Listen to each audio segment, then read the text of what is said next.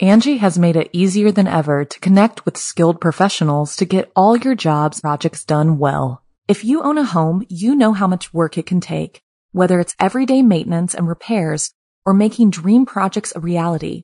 It can be hard just to know where to start, but now all you need to do is Angi that and find a skilled local pro who will deliver the quality and expertise you need. Angi has over 20 years of home service experience and they've combined it with new tools to simplify the whole process. Bring them your project online or with the Angi app, answer a few questions and Angi can handle the rest from start to finish or help you compare quotes from multiple pros and connect instantly, which means you can take care of just about any home project in just a few taps. Because when it comes to getting the most out of your home, you can do this when you Angi that. Download the free Angi mobile app today or visit Angi.com. That's A-N-G-I dot com. G'day mates, it's B Buster here. So before the episode begins, I would just like to say a huge thank you to Castbox for helping me make the Castbox original Be Scared, which is produced along with Studio 71.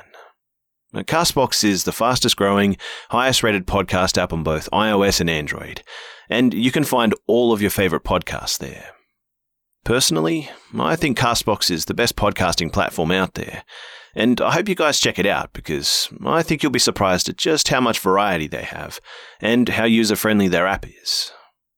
Anyway, guys, thanks for listening, and without further ado, let's begin.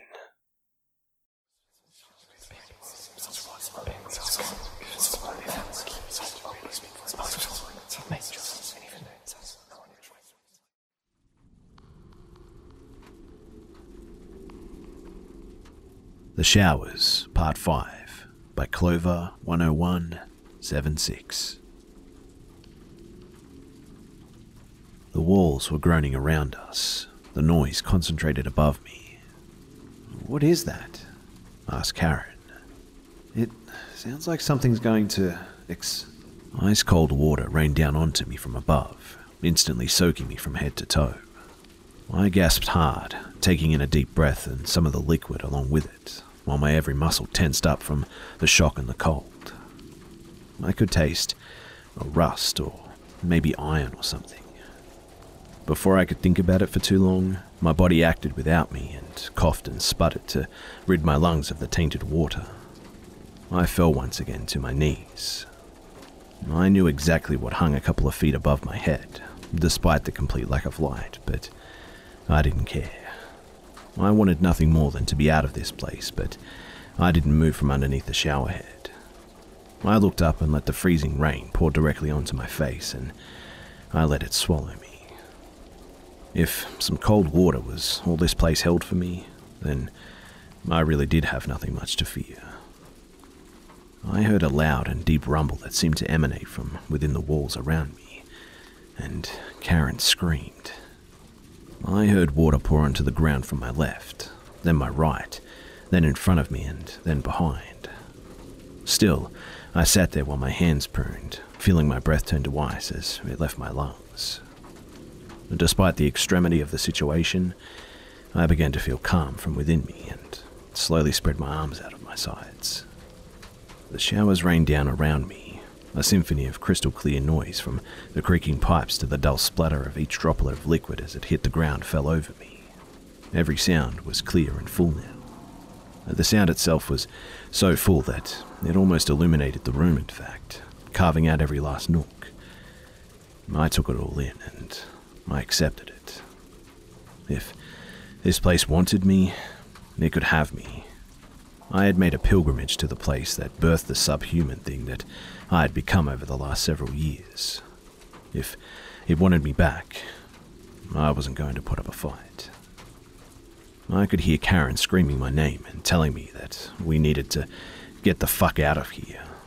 But the showers grew louder, drowning her out. But this was more important. My body began to numb and my skin began to sting with every drop of water that hit it. A sense of instability, strangling like vertigo, began to overtake me. I opened my eyes, still seeing only darkness, but feeling something else now. I was Mr. Mays, back in his classroom, my classroom, recounting the story of this place to my students. I was in the tunnels carrying my friend Steve, the man who first ventured to this place with me years ago, away from an approaching darkness behind us. He was bleeding from a head wound. I was reaching upwards in bed, sweating, soaking my sheets, and crying. I was at a bar, uh, telling me my, I mean, Mr. Mays's story, struggling to find the right words while I ordered another. A dull, wet thud rang out a few feet to my left, snapping me back to my body. Karen had fallen and screamed my name, which now rang out loudly above the noise of the showers. Jack, what's going on? She said as I heard what I could only assume to be her body drag across the muddy floor away from me. I could. I could feel again. I was freezing cold too. My injured hand could hardly move, in fact. I began to crawl forward as fast as I could manage towards the sound of her screams. They were going to find her body so that we could show them. No. Oh, I'm not thinking straight. There wasn't going to be a body. We were going to get out of this darkness. No one was going to be lost here. I threw my body in the vague direction of her screams, reaching out as far as I could with my arm, despite being unable to feel much of it now. She immediately grabbed for me, and I just closed my hand as tightly as I could around part of her denim jacket. I pulled her close and wrapped my legs tightly around her. She wrapped her arms around me and buried her head into my chest. Her screams were only slightly muffled at this point. I let her have that. I didn't know what else to do. I just held her as tightly as I could and looked out into the darkness. I don't know what I was looking for. Her screams eventually turned into loud sobbing as the water pressure from the shower heads audibly died down, eventually stopping completely. We lay there together in the freezing mud for quite a few minutes. Eventually, Karen's sobs quieted. We, we need to we need to stand up, okay? I stuttered, frozen. I loosened the vice grip that I had on her and stumbled to my feet. I didn't let myself lose eye contact with her for a moment. She rose to meet me, and we were as close together as possible. I certainly had no idea where we were at in relation to anything down there, and I'm not sure that she did either. We just, we just gotta find a wall, okay? I locked my arms with hers and moved to my right, which was as good a place to start as any. After about ten long shuffles, I bumped into a solid cement wall. I couldn't tell if it was just covered in ice or if I was just so numb that I couldn't feel the coarse cement anymore. It was likely a bit of both. Karen kept her head against my shoulder, and I started to feel emotional, angry that she had forced me to come back to this place. But the anger led into sadness. That she was going to have to carry this with her from now on. I should have never let this happen. I should have stopped her or told her that I made it all up. I was muttering to myself under my breath, the rusty pipes creaking around us. With each noise, I felt my stomach heave. Despite the numbness, my jaw throbbed in pain. I wanted to give up at this point. I was so tired and just so afraid. I wasn't strong enough, and I knew it. I wasn't the person who was going to save his girlfriend and come out of this a hero or anything. I didn't even think that we were going to get out at all. I was lost in thought and putting most of my weight against the wall as I moved us along it. I was not expecting a sharp corner, but I felt my shoulder push into suddenly empty space. I managed to get one hand onto the corner of the wall as I fell, but that did nothing when my feet gave way in the mud beneath me. I fell hard, my head bouncing off the ground with a thud. I was instantly sure that I had broken some fingers on my right hand. The angle seemed completely wrong when I rubbed them against my cheek. I screamed, mostly out of frustration, which caused Karen, now alone somewhere in the darkness above me, to scream back. We were yelling at each other. After a time, we were too exhausted and out of breath to continue. I focused on my breathing and tried to bring myself back. I sat up, pushing my left hand through the icy mud to ease myself to my feet. I felt something on the ground.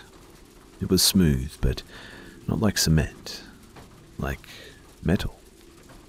It was small, and I gripped it in my hand as best as I could as I stood up. My legs weren't going to hold out for long, and I was getting the spins, but I couldn't tell if it was from the booze or the possible concussion or the disorientating darkness, but Karen was quickly at my side somehow. She grabbed my hands and pulled herself close to me. I'm so sorry. We shouldn't have come here. I didn't believe you, she said in quick successive breaths. I didn't care. I didn't want an apology. I wanted to scream at her and spoon her at the same time. I wanted to be fighting with her about something stupid in my apartment. The space around us filled with a mess of conflicting emotions. I felt a shrink, but was brought suddenly back when Karen broke the silence. What do you what do you have in your hand? she asked. I had managed to hold on to the object. We both felt around it, uh, desperately trying to get a sense for what it was. It could have been a piece of one of the shower heads for all we knew, but for a second there was hope that it was our solution. It was sort of cylindrical. It was mostly metal. It had a clip on it. I rolled it around in my hands, careful not to let it go. It had a button. I recognized it. It was a little flashlight, the kind hikers fasten to their backpack. It's a, it's a flashlight. I stuttered. My fingertips could feel the button, but couldn't quite press it hard enough. You, you've got to help, help me, okay? Push the switch. The light was hardly blinding. Both Karen and I prepared to shield our eyes, but were surprised by the weakness of the light that, outside of the main beam, did little to help our situation. Once our eyes had adjusted slightly, we could see the shower head surrounding us in a run-down and filthy room that seemed to have no exit. It looked and smelled like a pigsty. Mud and dirt covered the floor and walls. She wrapped her arms around me and I held her against my chest. Close your eyes, okay? Just just keep them closed. I told her. The loud wailing of a doe started on my left and quickly enveloped us like it was coming from surround sound speakers that we couldn't see. Karen covered her ears and her frozen hands. The tips of her fingers were bright red now, or maybe even purple. It was hard to tell from the weak light of the flashlight, but I kept the beam centered on us as much as I could. I didn't care that whatever was out there could see us. The light gave us some sort of warmth, or at the very least, a sense of solidity. The noise began to die down until we were left once again in silence. We have to move back to the tunnel, okay? You have to help me find it, I said. Karen nodded, tearing her face away from my chest. Her tears had actually frozen her cheek to my sweater. I could see a rim of ice around the red mark on her cheek. It's back that way, I think, she said, pointing to our left. The light didn't do much to penetrate the darkness, but I trusted her. We began to shuffle through the mud, which was now the consistency of a slushy. It had seeped into my boots, but it didn't really matter. Every inch of me was covered in rusty water and frost anyway. A little more cold wouldn't hurt me. Every few steps, the flashlight would dim or flicker. I could feel Karen tense up every time I was forced to give it a shake rolling the dice on how long it would continue to help us. At one point, it went out completely, in fact. She dug her fingers into my side and I shook it. Nothing happened. I hit it with the palm of my hand several times and nothing happened. Please, please, I muttered under my breath as I hit the switch off and on several times in rapid succession. I couldn't let it go, It was all that we had down in those tunnels. The only thing keeping us, or maybe just me from losing myself to the darkness. After a few more attempts, there was light. But the light was across the room. An exposed bulb, maybe 40 feet across from us, came to life. It was dim, but it was enough to light up a significant portion of the space in front of us. About 10 feet in front of the bulb and 30 feet from us stood the unmistakable silhouette of a buck, head bent down towards the ground. It had a large set of antlers, 12 points if I had to guess. Unable to grasp what I was seeing, I let the dead flashlight fall from my hands to the ground. The metal slapped against the cement, and the small bit of the glass cracked like a stick snapping under a boot in the forest. The buck tensed up and quickly rose to attention. His antlers scraped hard against the low ceiling. Some of the points were grinding against it, while others cracked and broke off. The animal didn't even seem to notice. Well, at the very least, didn't seem to care. As it turned its attention towards our general direction, Karen began to tug hard on my sweater. We, we, uh, we have to get out. Keep moving, okay? She said, quietly. We continued down the path before us while the stag began weakly bleating. A jolt of pain shot through my temples. The noise went on continuously, one long whine that should have been interrupted by a breath at some point, but just kept going. There was an echo. G'day, mates. So, I just wanted to take a quick break before the second half of the story to thank all of you guys for listening to Be Scared. If you're a new listener, welcome to The Hive. And if you're a long-time fan, thanks for checking out the podcast. If you could please take a moment to do me a favor to rate and review the show, that would be a huge help. And if you have any stories that you would like to submit for future episodes, you can send them to my email at bish.buster at gmail.com. That's B-I-S-H dot B-U-S-T-A at gmail.com. Thanks again for tuning in, and without further ado, here's the rest of the story.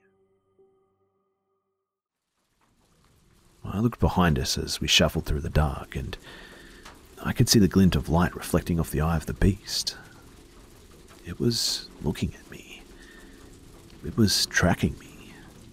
I turned my head and heard several other bulbs come to life on the far side of the room. But I dared not look back.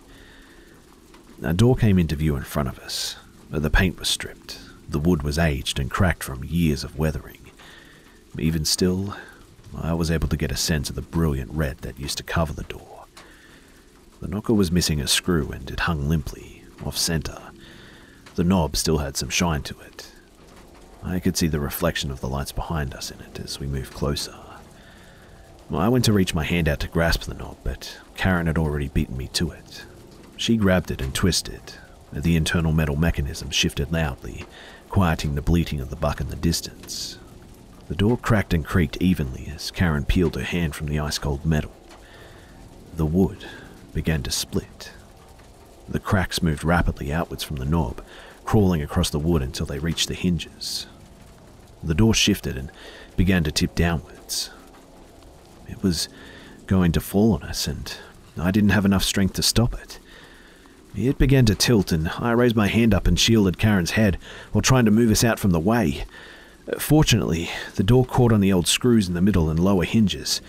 It swung around to the left, right in front of us, and I felt the rush of cold air as it brushed within an inch of my face and slammed awkwardly into the wall. It fell to the ground with a resounding crash. Through the doorway, I could make out familiar winding tunnels. The ceiling rose and sank like a roller coaster. This seemed to be part of some twisted design. In some places, you could find no more than three feet of clearance from top to bottom. But right now, there was none. The metal sheeting that had held the earth at bay, it had given way at this point. This couldn't have been how we had gotten in, and it certainly wasn't how we were getting out. Fuck, I said, exhausted. My lungs were burning and my mind was still on fire. Every motion that I made was out of instinct because I couldn't properly process what the hell was happening around me. Neither of us turned around. We stood in front of the doorway staring at the caved in tunnel that had seemingly sealed our fate. Karen tried to cry, but had nothing left in her, and I couldn't blame her. I grabbed her hand and held onto it tightly as more lights flickered to life behind us. Surely, if we turned around, we would be able to at least see another exit, but the uncertainty of what else we might see stopped us. I heard the hard clapping of a set of hooves on the ground somewhere behind us. Then another, and another. I saw the shadows of what were unmistakably humans growing smaller as they moved towards us. It was the children. I was sure of it. Even amidst the already overwhelming stench, I could smell them pennies and vinegar. Their robes dragged across the mud and their hair covered them, having grown down past their knees now. Karen gripped my hand back, and two shadows moved along the walls, then five, ten, and after that I lost count. More bulbs came to life, and the frost that had built up on the cement walls began to melt. Each new light source caused the shadows to fade more. There seemed to be antlers atop the heads of some of the children before they were drowned out completely by more light.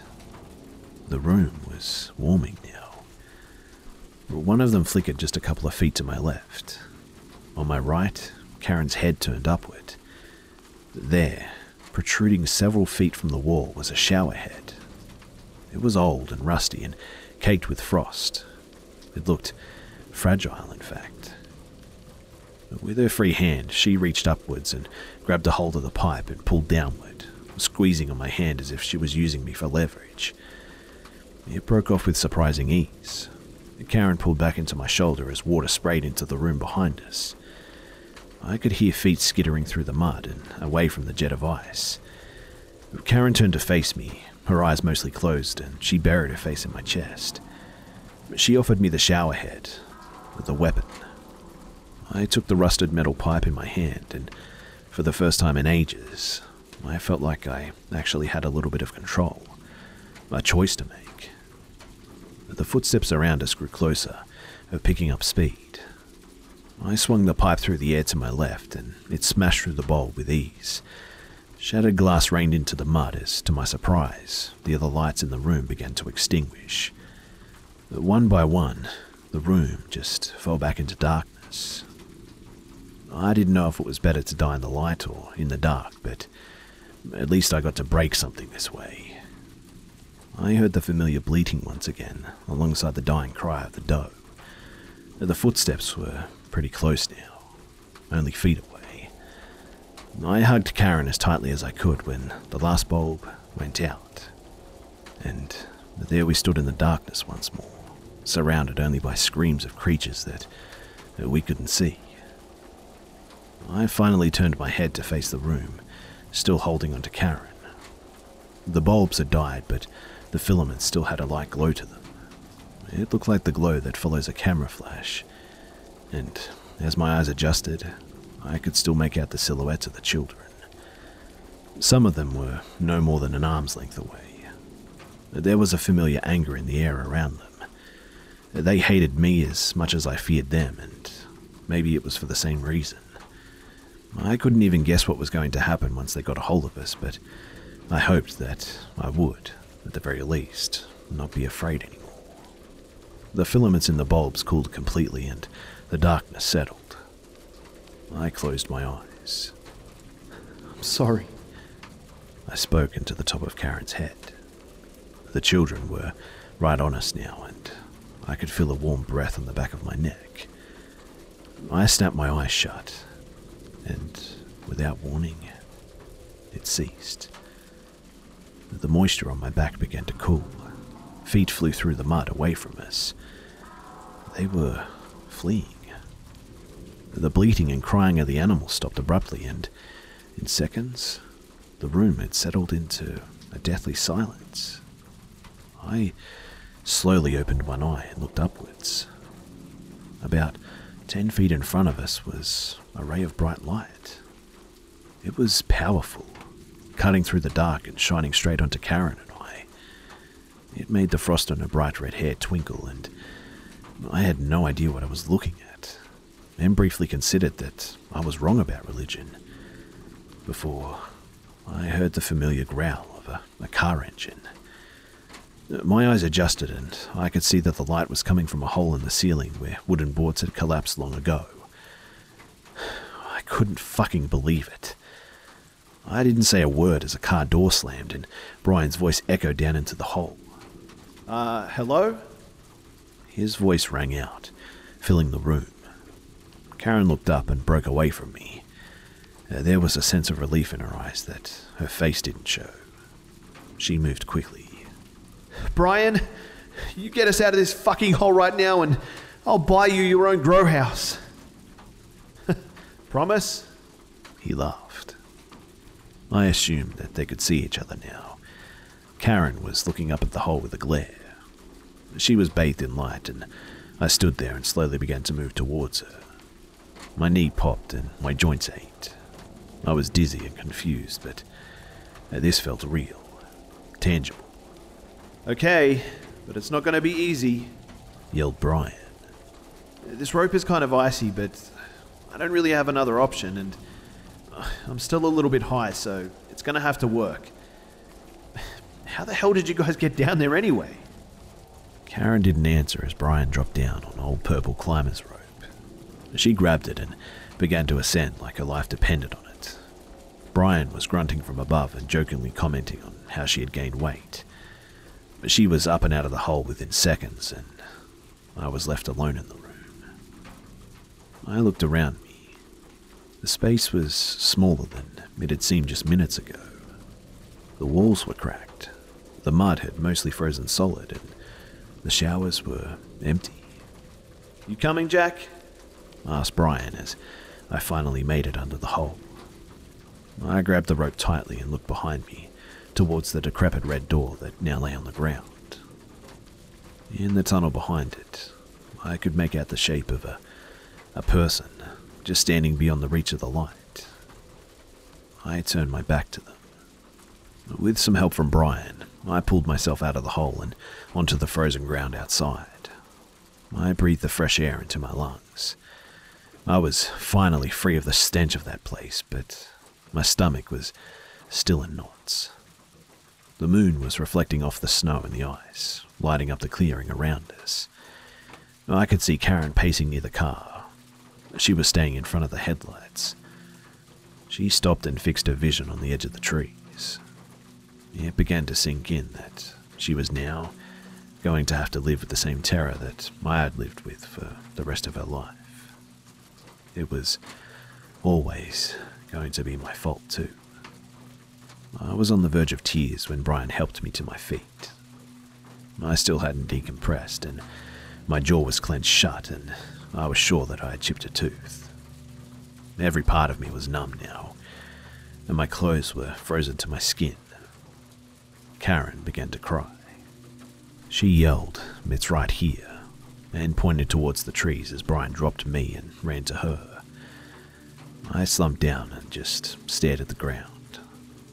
There was nothing to be done, and if there was, I didn't know what it was.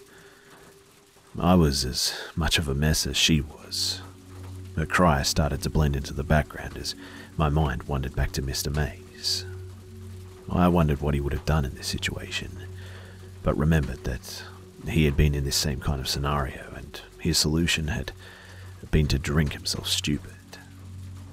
That didn't seem like just a bad idea for the time being. I just. I needed a sip. I reached into my jacket pocket, pulled out the flask, and opened it and took a sniff. To my surprise, it burned my nostrils like a gasoline.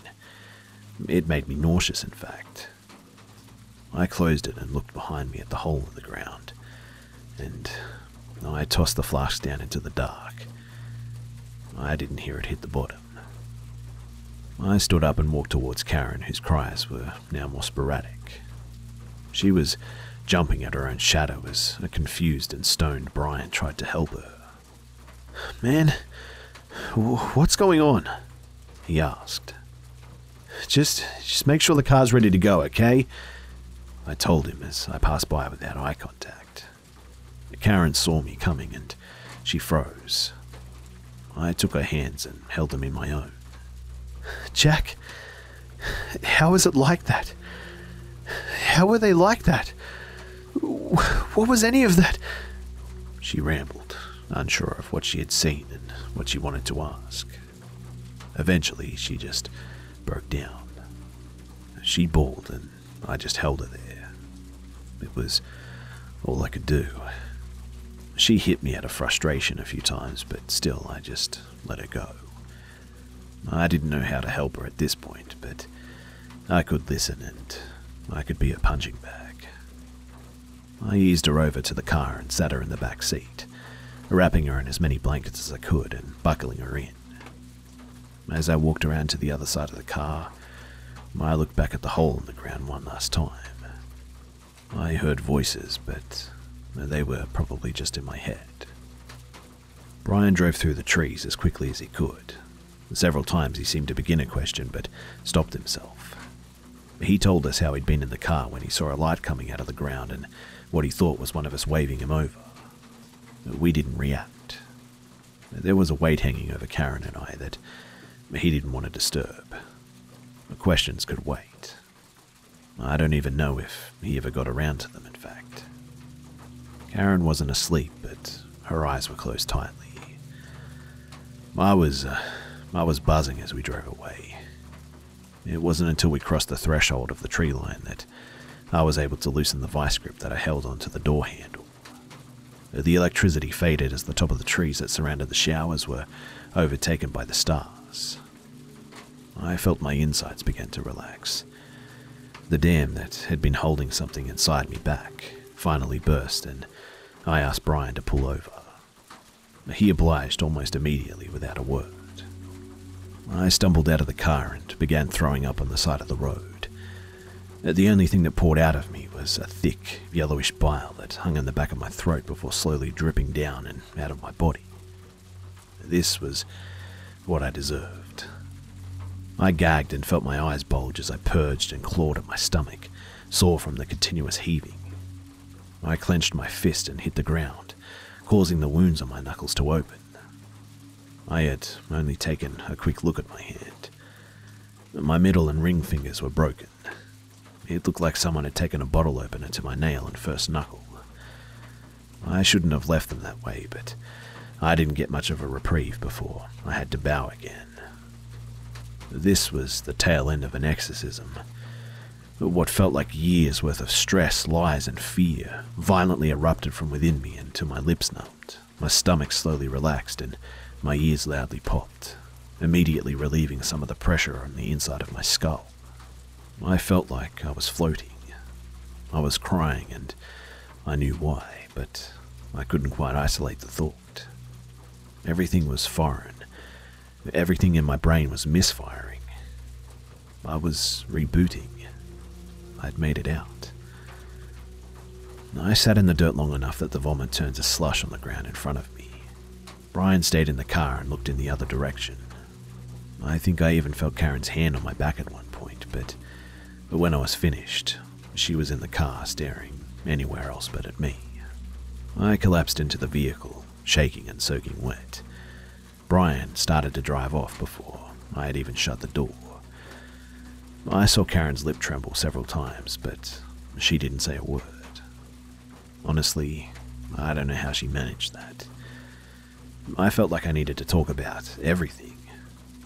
I caught her looking at me only once on the drive back as we passed by the exit for Broken Bow.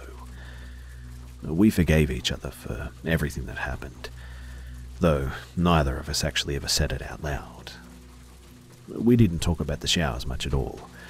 We had filled that place with what we had brought there pain and truth about ourselves that we were using each other to hide from.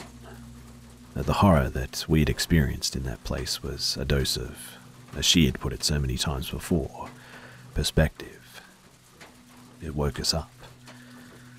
I think we both realized, painfully sobering up over the six hour car ride back home, the two of us looking straight out of the windshield without seeing that we were better off apart. Similar to the way that she had moved into my place, we never really discussed her moving out. Her things just started disappearing. We repeated the old mantra about staying friends for the next week or so, but you could practically hear it echo every time. And with a soft kiss on my cheek on a Thursday afternoon, she was gone. Karen and I couldn't work because we fit too well together. We were two uniquely fucked up individuals with a penchant for flipping on a dime. It's easy to look back and long for those nights of cuddling and watching movies together on the couch. It's a, a lot harder to remember reality. The night that we watched that movie and she convinced me to return to the showers, for example, was not as serene as I implied. I remember that I had gotten extremely irritated that she had picked that movie because we had watched it the month before and felt a, a deep resentment towards her that almost pushed me to apathy. And all that because of a, a movie. Uh, before that, Karen had called me a, a stupid fuckhead because I hadn't cleaned the cat's litter box. And that was every night. A perfect couple and a perpetual potential domestic dispute rolled into one. Our solution was just to rinse it all down and repeat. We were our own perfect enablers, and we were always heading towards the ending that we got. A broken bow did nothing but illuminate what was already in front of us. I really do hope that she's doing better now. As for me, I couldn't continue to live how I was living after Nebraska. I was so covered in dirt and blood that I was able to have one of those hard look at yourself in the mirror moments in front of an actual mirror and realized exactly how far I'd let myself spiral down. I wasn't drunk or high, but I was both those things because I was broken and needed something to fill the cracks. And I couldn't use that place as an excuse anymore. I couldn't keep trying to change the story. If that sounds like it came from the mouth of a quack therapist, it's because it did. I started going to therapy once every week. Initially for the drinking, but eventually for everything else. I'm not a religious convert or a friend of Bill, but I respect the journey and anyone willing to take it on, no matter the method needed to make it through. I sure do wish that Mr. Mays had found a way to fight his demons before he left. But I guess they're our demons, really. And I'll keep them for the both of us. I'm, uh, I'm always going to carry the showers with me. They're a part of who I am, but I don't have to let them kill me anymore. The most important concept that I've learned in these therapy sessions is that you can't get better if you just keep covering up symptoms while ignoring the real source of your unhappiness. Blowing your brain out every night with substances just puts off the inevitable confrontation. You have to treat it like a wart. You have to cut it all the way down to the root and tear it out to get rid of it. To kill it, you have to get every last piece. And that's why I came back here, to this account and this story.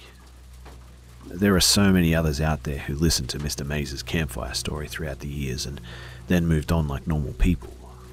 I fixated and spread it because I just couldn't resist. I can't unwrite my original story, so my next play is to obfuscate. I fully understand that writing this defeats that purpose. Hopefully, that won't matter. There is a point to this. The story is yours now. I don't want it anymore.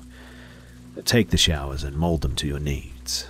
Tell the story around a campfire and embellish whatever you'd like. Put yourself in the story, or a friend, or a friend of a friend, and then use it to get laid. Take your wildest theories about the place and create a story all of your own. Make a movie or a book out of it if you want. Turn it into a local urban legend in your own town. Just drown my story out with uncertainty, please. In fact, go there. Go find them. Ask every citizen in Broken Bow, Nebraska about them until they just run you out of town. You get lost on dirt roads a few miles east of the city until you stumble upon a place resembling the one that I've described and then tear it apart. Bring your friends and take pictures. Explore the tunnels, light a bonfire, get drunk and throw a party, and then post about it on the internet. Cover the walls in graffiti and the floors with cigarette butts, broken bottles, and condom wrappers. Tell everyone you know about it and smother it. Flood the internet with so much speculation and rampant bullshit about that place that no one will ever point back to Mr. Mays or me as the source. Drown us in the noise and let us just fade away in peace. Go there yourself and burn it all. Just don't forget to tell everyone you know about how you did it afterwards. Ah, shit.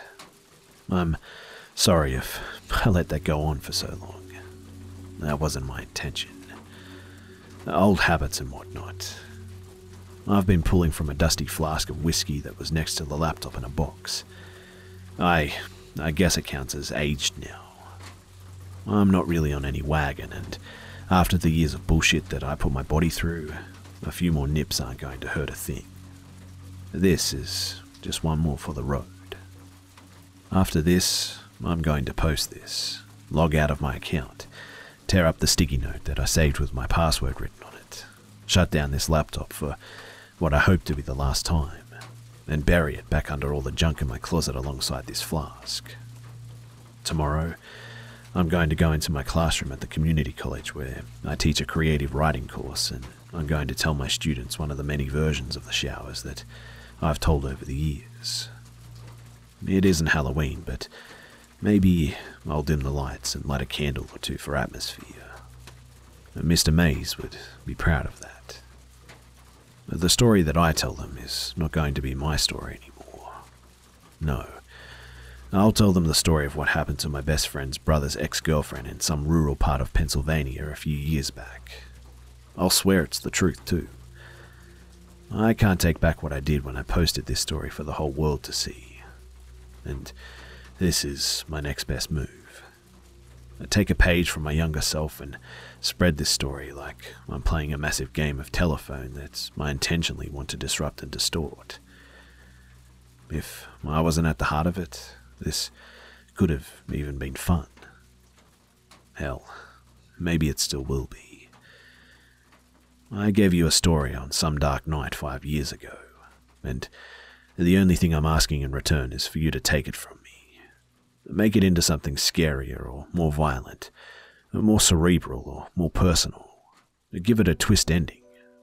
My hope is that one day someone will tell me a version of my story, having claimed it as theirs with new facts and faces, and I won't even recognize it until I hear the name that now haunts others' dreams instead of my own the showers.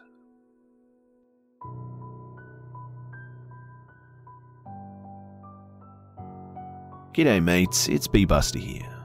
Thanks for tuning in to this week's episode of the Be Scared podcast.